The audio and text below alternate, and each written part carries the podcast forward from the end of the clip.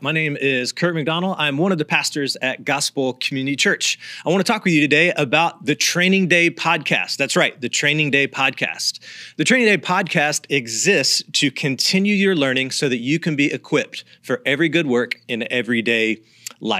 Our hope with the Training Day podcast is to create a resource library for you, your friends, your family, uh, whether you've been a believer for many years, new to the faith, or not a Christian at all. We're hoping that this will be a resource library for you so that you can learn what it looks like to take the gospel of Jesus Christ and land it in everyday life. So we want you to subscribe to our podcast wherever you listen to podcasts. You can find us there on Spotify or Apple Podcasts, wherever. You can also find us on our YouTube channel, the Training Day Podcast, or our website, trainingdaypod.com. So please go, subscribe, and let's grow together in Christ.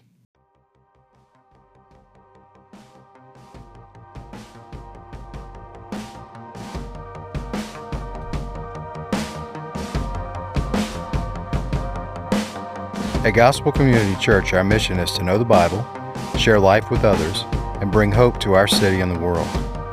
You're listening to the Gospel Community Church Sermons Podcast, where we go through books of the Bible, verse by verse and line by line, to hear the truth that God's Word has to encourage, discipline, and bless us in our daily lives.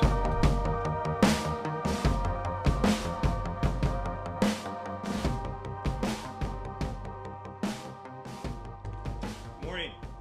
My name is Kurt McDonald. I am one of the pastors here at the church. Uh, and this morning is my great privilege to bring to you God's holy, inspired, and inerrant word. Uh, may He add His blessing to it. Uh, we've got to get to uh, 1 Corinthians chapter 11. Today we'll be discussing divisions uh, in the church as it pertains to the Lord's Supper. But before we do that, we've got to go to Acts. Can we do that this morning, church family? Let's go to Acts because what I want us to see uh, as, as, we, as we approach the book of Acts, here is what has happened. Jesus, the God man, uh, has come and lived a perfect life. He died the death that we should have died in our place for our sins, so that by placing our faith on him, we might be saved.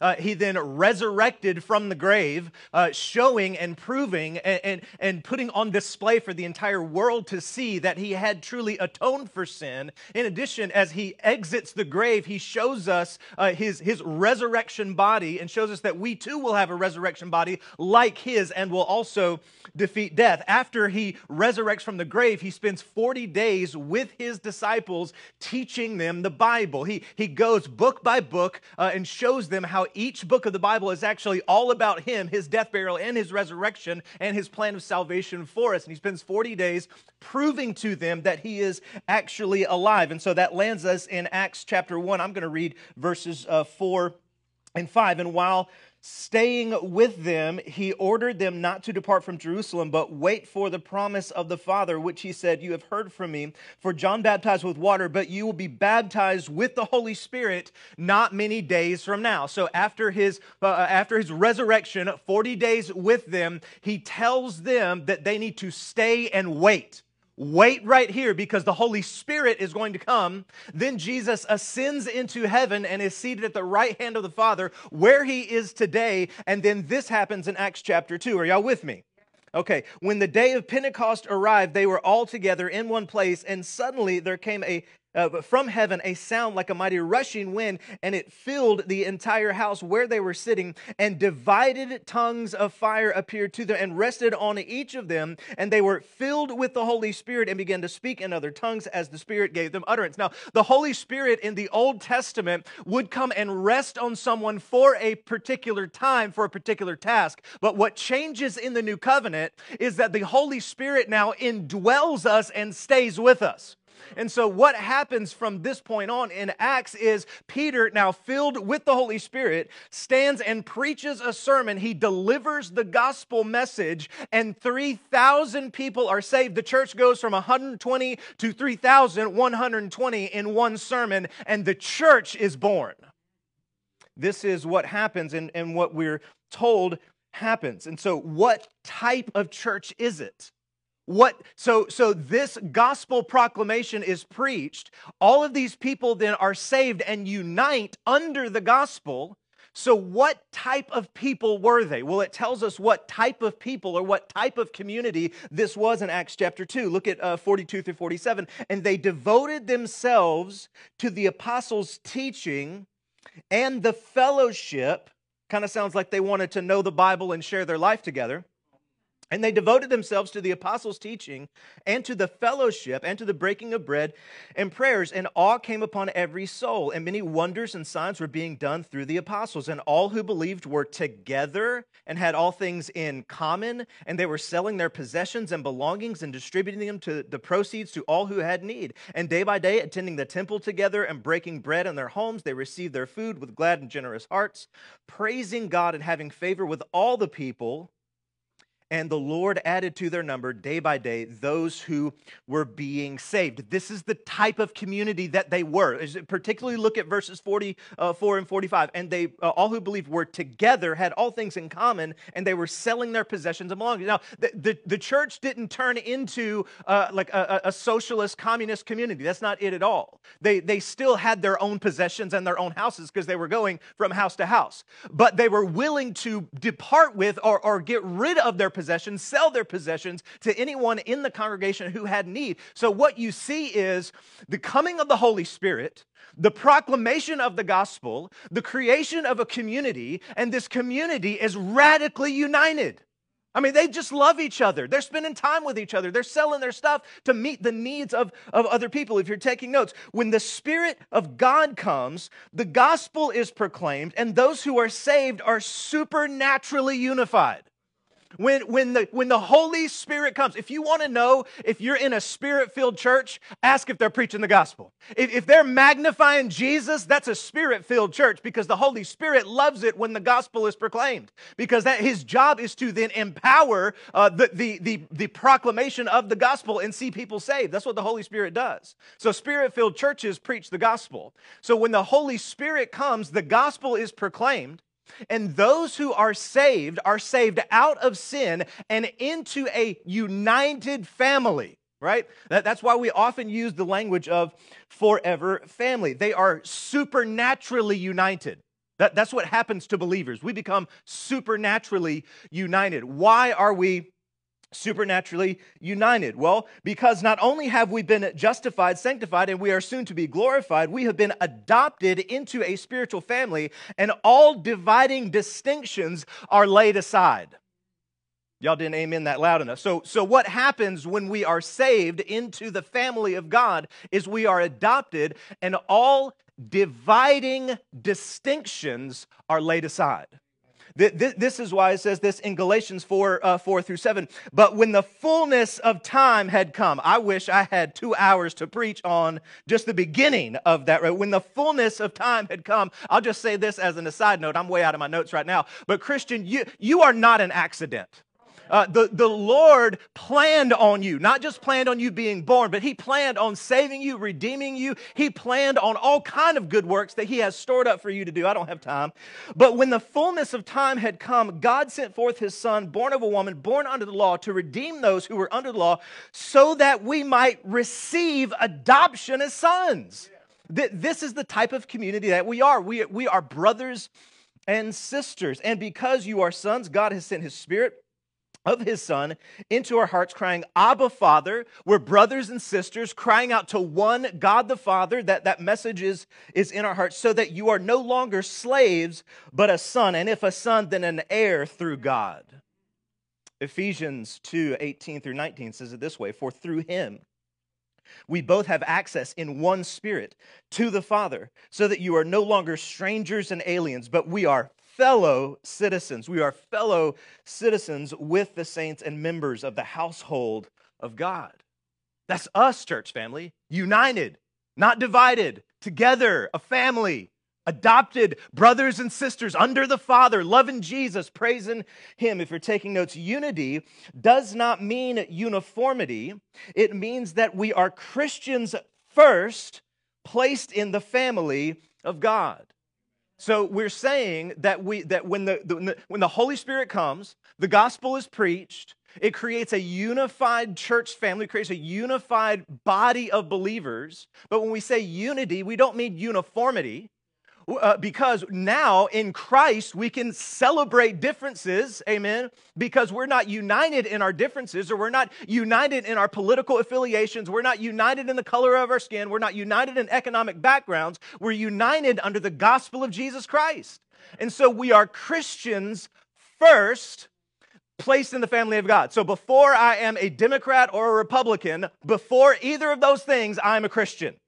I am surrendered to God the Father. I'm under the leadership of the Holy Spirit and Jesus first and foremost. Okay? So, so before I am anything at all, I am under the gospel of Jesus Christ. Before I am anything at all, I am a Christian. I love how um, Dr. Tony Evans, uh, in his book uh, Oneness Embraced, says uh, very interestingly that we need to stop calling ourselves white Christians or black Christians. Now, Dr. Tony Evans is a black man who celebrates diversity. He's not saying we need to erase ethnicity by any stretch of the imagination.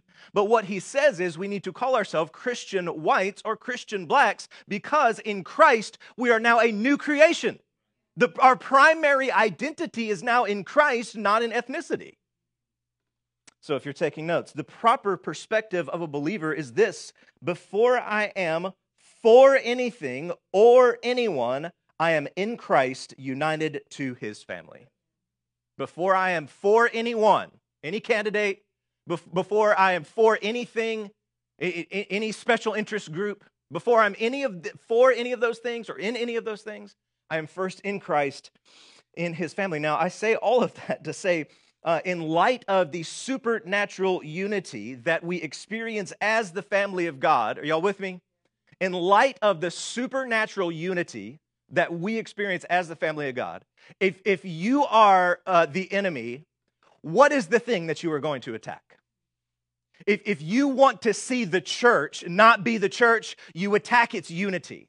If you want to see the church unravel, if you want to make the church a laughing stock to the world, unravel the church's unity. Get, get them arguing about stuff that they don't need to argue about. Get them dividing over things they don't need to divide over. That's how you attack the church, and that's exactly what's happening in our nation today. The devil's scheme is to drive a wedge of division into the supernatural unity believers experience. The devil does not want us loving each other, he does not want us supporting each other, and he will find anything that he can get his hands on to create division among us so that we are not putting the needs of our brothers and sisters in Christ above our own. It gives us an excuse it gives us an excuse to think of ourselves first because of the dividing lines that we have drawn. Sadly, Christians are dividing over politi- politics. Christians are dividing over proper precautions in the pandemic. Christians are dividing over social justice issues. It, it, it's, it, it's a very, very divisive time. And so today in our text, God in his sovereignty has given us a text on divisions in the church on election week of all weeks. the Lord has an interesting way of, of doing those type of things. If you want to know the big idea of the sermon today, here's the big idea of, of where we're at least going to try to head. The Lord's Supper is the antidote to divisions. The Lord's Supper is the antidote to divisions because it proclaims the gospel in spirit filled power reminding us of the supernatural unity that he bought with his blood. The unity that Christians experience, the unity that happens in Gospel Community Church as we love one another, as we serve one another, listen, was bought with Jesus' blood. He wanted us to be unified. He wanted us to be a family. He wanted us to love one another, serve one another, and, be under his love and care so much that he shed his blood for it. And so it is a terrible, it is a terrible tragedy when within the church we divide over things that we should not divide over when Jesus has shed his blood for us to be together. Okay, we need to get to the text. Um, so, w- what is happening thus far? Uh, I reminded you that as we started chapter 11, it puts us into a new unit in the book of First Corinthians. Uh, 11, 12, 13, and 14 is all concerning what happens within the church, what goes on within the church service. So we moved out of the section about food offered to idols, and now we're on behaviors in the church and, and, and what are we supposed to do and what is it supposed to look like when we come together to worship. That is, that is the unit of 11, 12, 13, and 14. So we begin uh, by addressing head coverings uh, and now we're moving into the topic of the Lord's Supper. And essentially, what's happening is there are deep divisions uh, in the church. Just look at 18, uh, verse 18. For in the first place, when you come together as a church, I hear that there are divisions among you. But what is so shocking about the text is as he points out their divisions, he offers the Lord's Supper as the antidote to the division. Look at verse 23. For I received from the Lord what I also delivered to you that on Jesus, the night he was betrayed, he took bread, and when he had given thanks, he broke it and said, This is my body. Do this in remembrance of me. They're divided in the church. And he says, Remember the Lord's Supper. You've forgotten the meaning of the Lord's Supper. That's why you're divided. So he offers the Lord's Supper as an antidote uh, to their division because as you take that piece of bread, it is a reminder of Christ's broken body. As you take the juice, it is a reminder of his shed blood, which he shed for us, not only to redeem us out of sin, but to unite us as a family. Therefore, get rid of the divisions. That's the argument from the text. Now, I need to get you to the text and show you that I'm not just making this up as I go. Here we go. 1 Corinthians chapter 11 verse 17. Are y'all ready to go? Let's start working on this text. But in the following instructions, I do not commend you. Now, look back over at verse 1 of this very same chapter. Uh, he said, uh, verse 2 actually, uh, now I commend you because you remember me. In verse 17, he's saying, but in the following instructions, I do not commend you. Uh, eh, I, I, think if you could hear the tone of the Apostle Paul in this particular text, the, the volume would be turned up a little bit. There, would be a, like a vein popping out of his neck just a little bit. He, he would probably be pointing at them. He is not happy with what they're doing. He is harshly rebuking them for this type of, of activity. Now, here's what is happening uh, they are showing up. But in the following instructions, I do not commend you because when you come together, it is not for the better, it's for the worse. We're going to discover that they are not focusing on the needs of others, they are only fulfilling their own desires. So, so if you're taking notes, uh, jot this down. Your church attendance should not be primarily focused on you. So sometimes when we show up to church, we show up here because we want, we want the sermon to, to touch me and to speak to me. And I want the band to sing for me. Go ahead, band. Sing and perform a, a spiritual song for me so that I feel better about myself. I want somebody to pray over me. I'm here to get my blessing. Amen. Somebody help me. I'm, I'm here for me to get my blessing when the attitude in our hearts should be, how can I be a blessing to others? I'm not showing up so that so that I get blessed. I'm showing up to be a blessing to other people. I want to pray for somebody. I want to share an encouraging word with somebody so that so that I'm blessing somebody else. Now, you've got to get the order right because if you show up to be a blessing to other people, you will be blessed. But if you show up just to receive your blessing, you ain't going to get nothing. So they were showing up focused on themselves, intent on fulfilling their own needs, neglecting the needs of other people, denying the radical supernatural unity that Christ had purchased with his blood. Verse 18 For in the first place, when you come together as a church, I hear that there are divisions among you. And I believe it in part. Now, in chapter one, he, he introduced this idea of divisions. Do you guys remember that? Where, where they said, I am of Paul, I am of Cephas. I, so there, there were these theological divisions within the church where they had theological disagreements and, and they were all lining up under uh, who they thought their theological champion was going to be. These divisions here are different in the sense that they're not theological. Uh, they are socioeconomic, right? They are uh, they're divisions in the church between rich people and poor people. These are the divisions uh, that that they are dealing with. Now, when we say divisions, Here's what we mean. I, I, I want to add some clarity to this idea of divisions. Division does not mean simply to disagree. Okay, church family, are we allowed to disagree with one another? Yes, we are. Yes, we are. My wife disagrees with me all the time, and she's always right. Now, division does not mean simply to disagree, it means to diminish or destroy fellowship. This is so important. It means to diminish or destroy fellowship and or to remove from them the common dignity you share by virtue of being in Christ.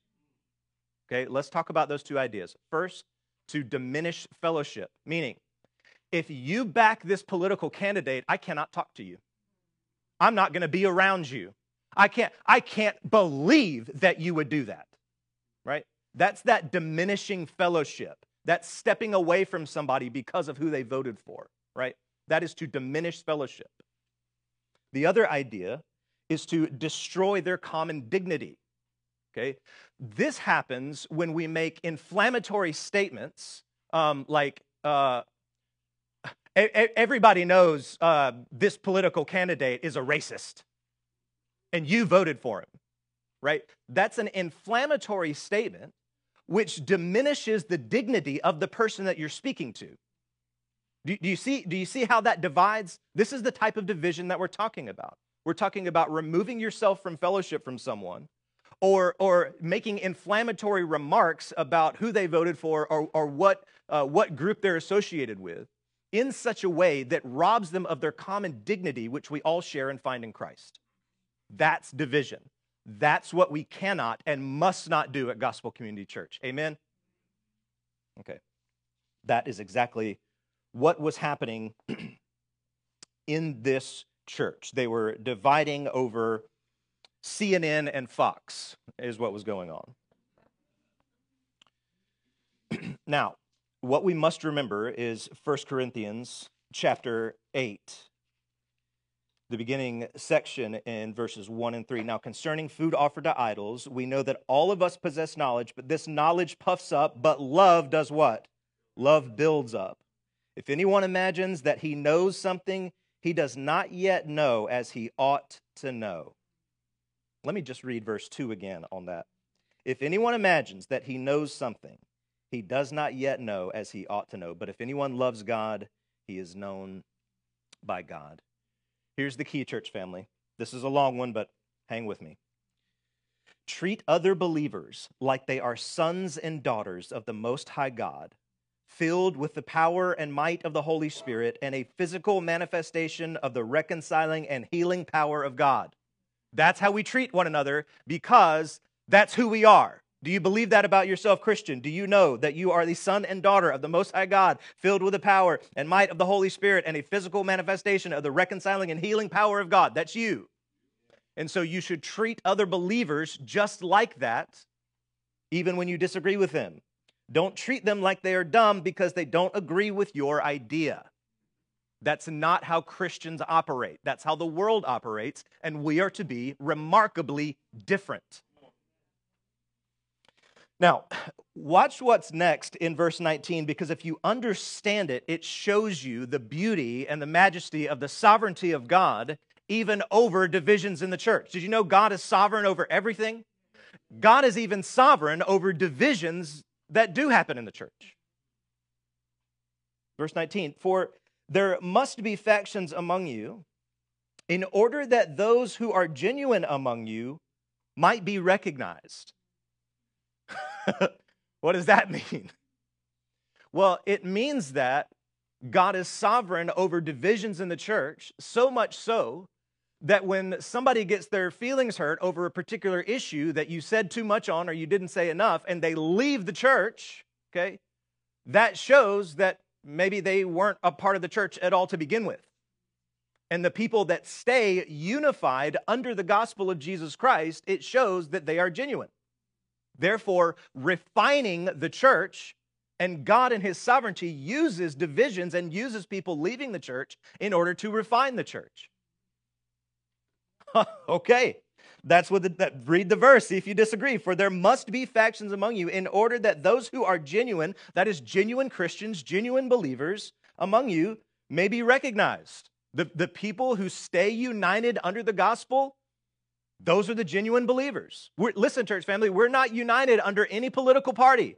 We're not united under any anything else other than the gospel of Jesus Christ. And so the people who stay and say, "Yeah, we put the gospel first before anything at all." Those are the people who are shown to be genuine. The truth is people are going to leave Gospel Community Church. We know that. It's already happened. Uh, people leave the church because I say too much on issues. People leave the church because I don't say enough on other issues. And the truth is, you might find yourself in a community group where you're discussing how to properly discipline a child. And you might disagree with somebody in the community group. Uh, you might get into a conversation about, oh, okay, I'll just say it. You might get into a conversation about vaccines. And somebody has this opinion and somebody else has this opinion. That's fine. We're not united under vaccines. We're, we're not united under anything other than the gospel of Jesus Christ. Feel free to disagree, but don't divide. Mature Christians know how to disagree without dividing, without diminishing fellowship, without belittling that other person. Have your own opinion about vaccines. Have your own opinion about what political candidate you think you should back, but do not diminish fellowship or demean another believer. This is the call from the text. Verse 20 through 21. When you come together, it is not the Lord's supper that you eat. Verse 21 For in eating, each one goes ahead with his own meal. One goes hungry, another gets drunk. What? What in the world is going on in this church? So, so here's what's happening in this church. The early church was actually marked by what they called love feasts, agape feasts, where the church would gather together. Think, think potluck Sunday, right? Uh, Wednesday night, the whole church gets together and but instead of doing like we know in the South, potluck to where you bring something and everybody shares it, that's what they should have been doing. That's not what they were doing. Look, look at the verse four in eating, one goes ahead with his own meal. One goes hungry, another gets drunk. So they're gathering together as a church, sharing a meal. And at some point in the meal, somebody is supposed to stand up and say, Now let's observe the Lord's Supper. This is the bread, representation of Christ's body. Here is the wine. This is a representation of his shed blood. And they focus and remember Christ and what he had done. But instead of doing that, the person who is wealthy shows up with this big old basket.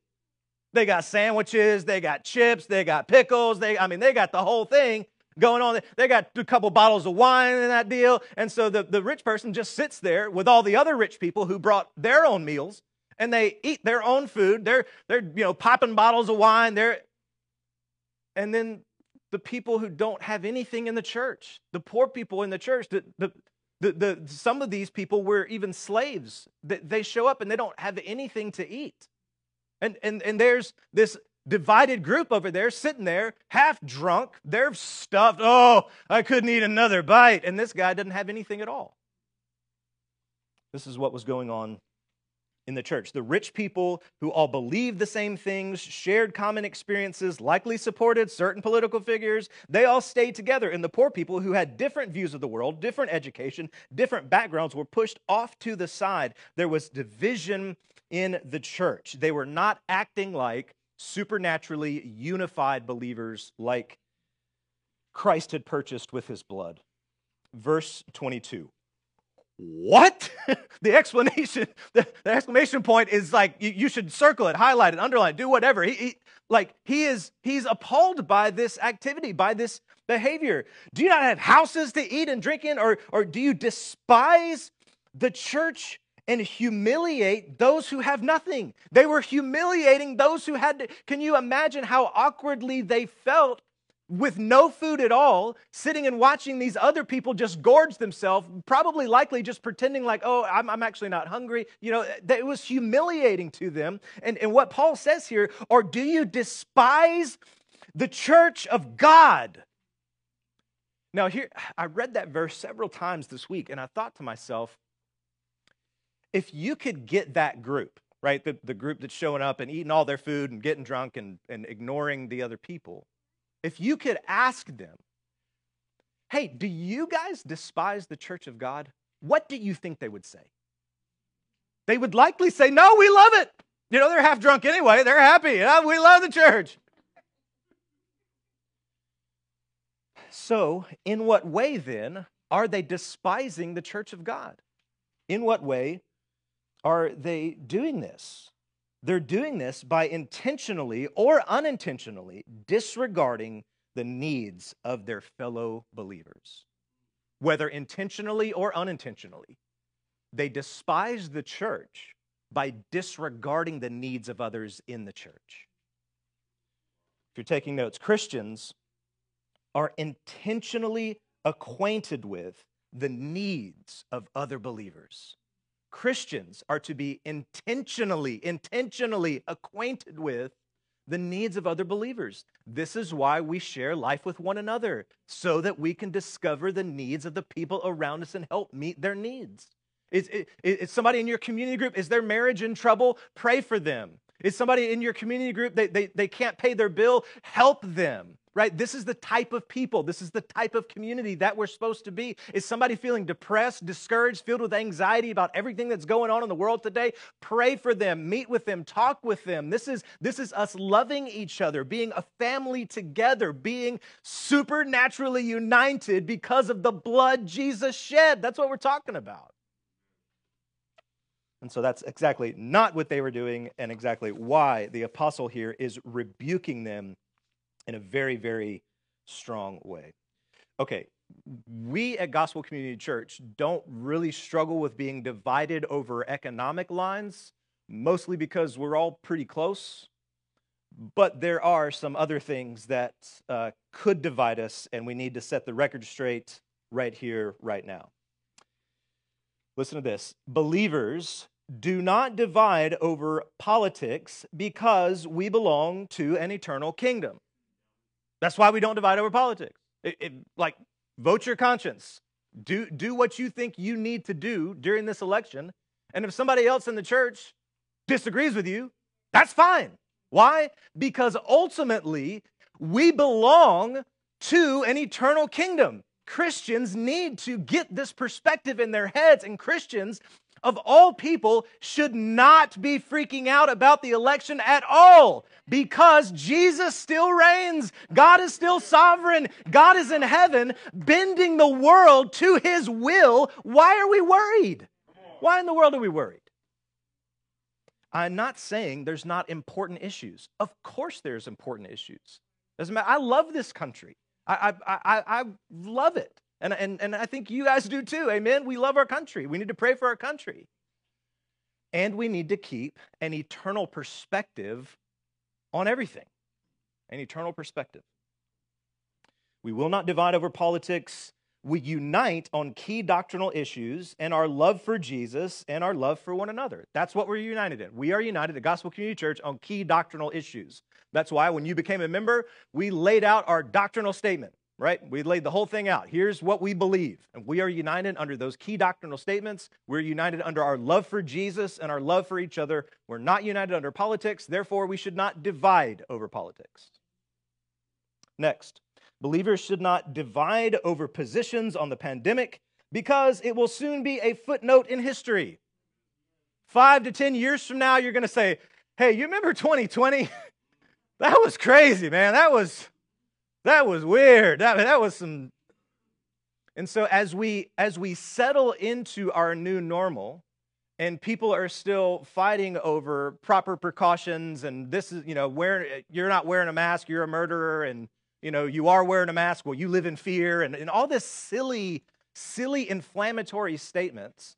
They're all going to go away and if we're not careful, we're going to divide, we're going to diminish fellowship over you know proper protocol in the pandemic and 5 years later we're going to discover that that we've separated ourselves from our church family and people that we love which is a very dangerous thing to do. So believers should not divide over positions on the pandemic because it will soon be a footnote in history. Again let me just like i said i'm not saying that politics aren't important. I'm not saying that proper procedures in a pandemic aren't important. I'm saying we should not divide over them next Believers should not divide over social justice issues. Rather, they should work together to create solutions so the church can lead the way. Okay? We're not going to divide over social justice issues. Rather, we're going to come together, discuss those issues, and create a solution moving forward so that the church can lead the way. Instead of dividing, instead of leaving, we're going to stay together. We're going to work on these issues together as the church so that we can lead the way.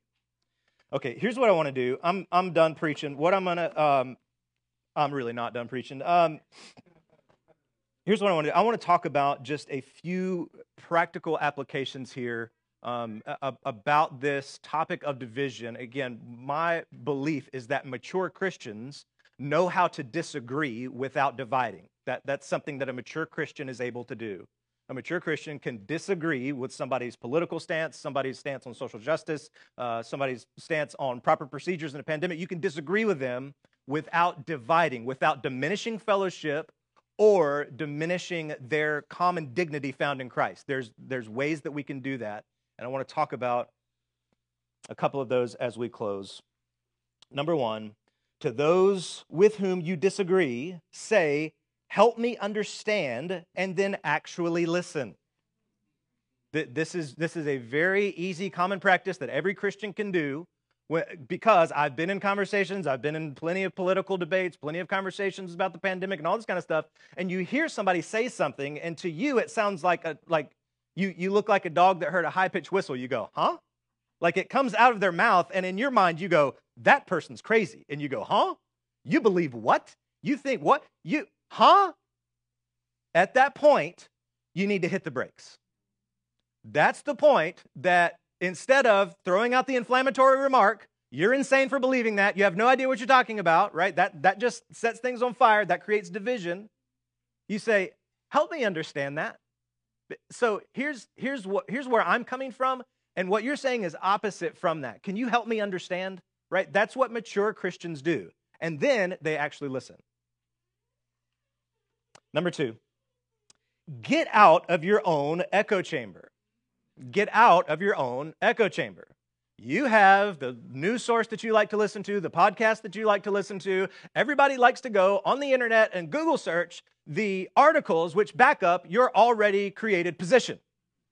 And so, what we need to do is get out of our own echo chambers and be willing to listen to the opposition in a sincere way. And it's actually better if you know the other side. It's better. It's better to know their position so that one, you can figure out if you're right or wrong, which of course you're not. But, um, but you you now know their position and you now know the reasons why they would say that, and you can help humanize them instead of demonize them. Okay, get out of your own echo. Third and last one, before y'all get mad at me and leave. Number three. When it comes to complex issues, derogatory one line slogans are very unhelpful. Okay? we're talking about incredibly complex issues. Um, the, the political climate that we're facing, that we're looking at, is it complex, church family? It's very complex. And so, one line derogatory statements are very unhelpful. All of the social justice issues that we're facing, it is a very complex issue. And again, statistics and one line derogatory statements are incredibly unhelpful. The pandemic is crazy. It's very complex. And so, again, one line derogatory statements are very unhelpful. What I find is going on in our country and in our world is that we have lost the art of slow, nuanced, and respectful conversation. This is what is happening. And so Christians need to be at the forefront of leading the movement of slow, thoughtful, nuanced, respectful conversations. That's what Christians need to be doing in our day and age. Well, if I didn't offend you by talking about head coverings and the role of men and women, maybe I did uh, in this sermon today. But here's what I want us to, to remember that 10,000 years from now, when we are singing the praise of Jesus in glory, these things are going to seem very, very small when, when we are on the, uh, on the back end of the chorus of Amazing Grace as we sing to King Jesus uh, in heaven, actually united together as a forever family. When we are there on that day, when Jesus' face is revealed to us in glory, all of these things will seem very, very small. Let us keep that perspective. Let me pray for us. Oh Lord, keep our eyes and our minds on the eternal. Help us to wade through these issues in a respectful way, in a thoughtful way, in a nuanced way, in a way that honors other people. But Lord, keep our mind on that great and final day when the clouds will be rolled back as a scroll, when the trumpet will sound, when the Lord will descend. when all the saints will be given resurrection bodies and we will live forever on the new heaven and the new earth. And the great kingdom, the forever kingdom, the kingdom uh, which will cover everywhere all the time, will be instituted, and we will be your subjects, and we will serve you. We will love each other. We will be united into our forever family forever. Mm-hmm. Let our minds focus on that day. Let our hearts be tuned into that day. And let that great and final day be the lens through which we view all of these issues. Keep us together. Lord, you have done a miraculous work at Gospel Community Church, keeping us united. We are a people that are united in the gospel. This is a miraculous work that you have done. Continue to let it be so. We ask these things in Jesus' name. Amen.